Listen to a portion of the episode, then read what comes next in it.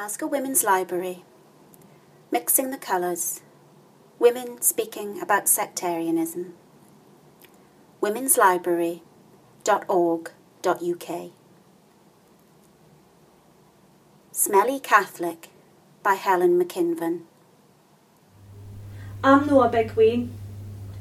After the summer holidays, I'll be starting high school, but I'm still not allowed to stay in the house myself. When I got in for school, my mum said she had to do an extra shift at the chippy, and I was to go up to my gran's for my tea. It was a pure riddy. Why could I not just wait for my dad to finish his overtime? She told me to wheeshed, zipped up her overall, and was gone. On Tuesdays, my gran always makes stovies, and the thought of a dollop of mushed up lorne sausage, onions, and tatties gave me the dry bulk. And I was dreading the walk to my gran's house on my Todd. I laid my school uniform on the back of a chair, but it wouldn't make a difference if I was wearing my blazer or no. If the proddy boys spotted me, I'd get battered.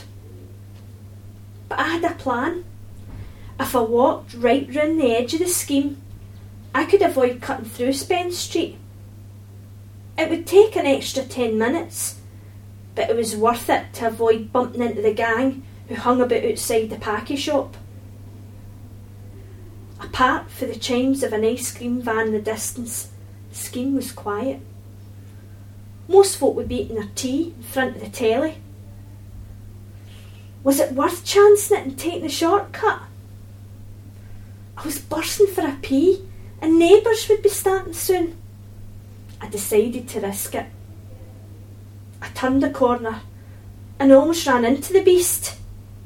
It was a bandied dug on the loose.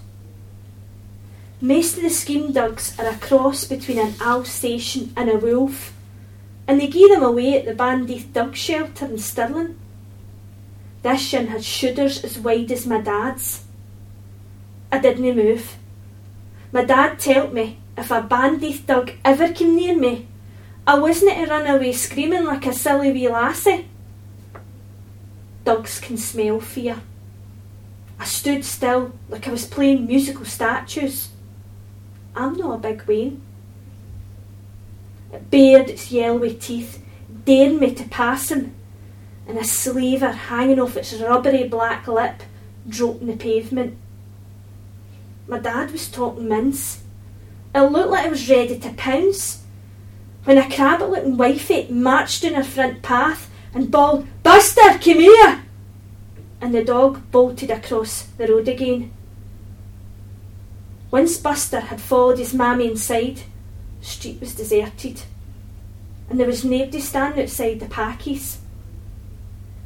In minutes, I'd be at my gran's, and if I managed to clear my plate of stovies, get a choc ice. I could almost hear the chocolate crack and feel the vanilla ice cream melt in my tongue. It was magic until smoke filled my nostrils. Further along the street, I could see them. The gang were huddled together in a space between the houses, where folk let their dogs crap and wains made dens in amongst the bushes.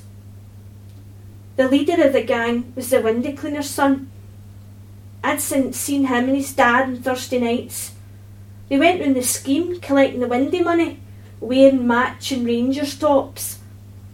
His dad's called Sash plays the flute in the orange walk and has a Union Jack flag flying through the roof of the shed. Everybody in the scheme kens Sash. He doesn't do our windies. Catholics have to clean their own. I recognised the other boys' faces too, and I kent to avoid them. They didn't go to St Joe's. And they were the same gang that came to my house last week.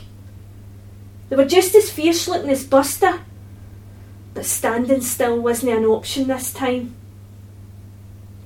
The proddy boys had gathered all bits of wood and cardboard to make a bonfire. Sash's son twisted strips of newspaper and stuffed them underneath the pile the rest had made. A boy with wiry ginger hair came running up to the gang with an armful of dried grass, scattered it round the base. They were experts in building bonfires and light a shite. We're the only Catholic family in my street, and the gang had played their version of Chapdoor Run at my front door. They'd wrapped the Doug's Jobby newspaper, set it on fire, and posted it through a letterbox. The gang waited behind the row of lock-up garages until my dad went to the door and had to stamp out the burning newspaper.